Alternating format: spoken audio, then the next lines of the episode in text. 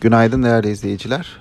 Ukrayna-Rusya arasındaki gerginlik ve yükselme eğilimindeki ABD faizleri malum bir süredir ABD hisse senetlerini baskılayıp küresel anlamda da emtia fiyatlarında yükselişe neden olmaktaydı. E, bu anlamda enflasyonist eğilimler devam ediyor. O cephede bir değişiklik yok ama ABD tarafında artık hisse senetlerinin bir dip yaptığı ve bu seviyelerden yukarı yönlü hareketin devam edebileceği bir süredir konuşulmaktaydı. Şirket karları açısından olsun, getirilerin göreceli olarak daha e, beklenti açısından daha yukarıda olması olsun.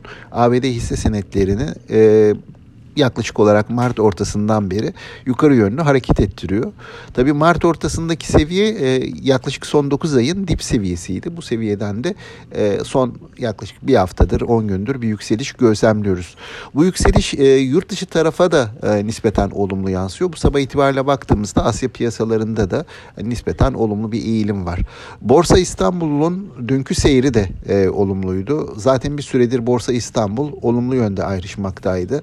Gerek gerek alternatif getirilerin düşük olması gerek e, şirket taraflarında enflasyona da bağlı olan kar artışları bunu destekler mahiyetteydi.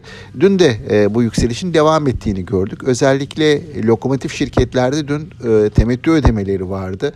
E, işte e, burada özellikle Ereğli'yi e, anmak gerekecek. Bu lokomotif hisselerdeki temettü ödemelerine rağmen e, yine e, Ereğli, BİM, Ford Otosan gibi hisseler dünü artıda kapattılar ve endekslere de bu olumlu yansıdı.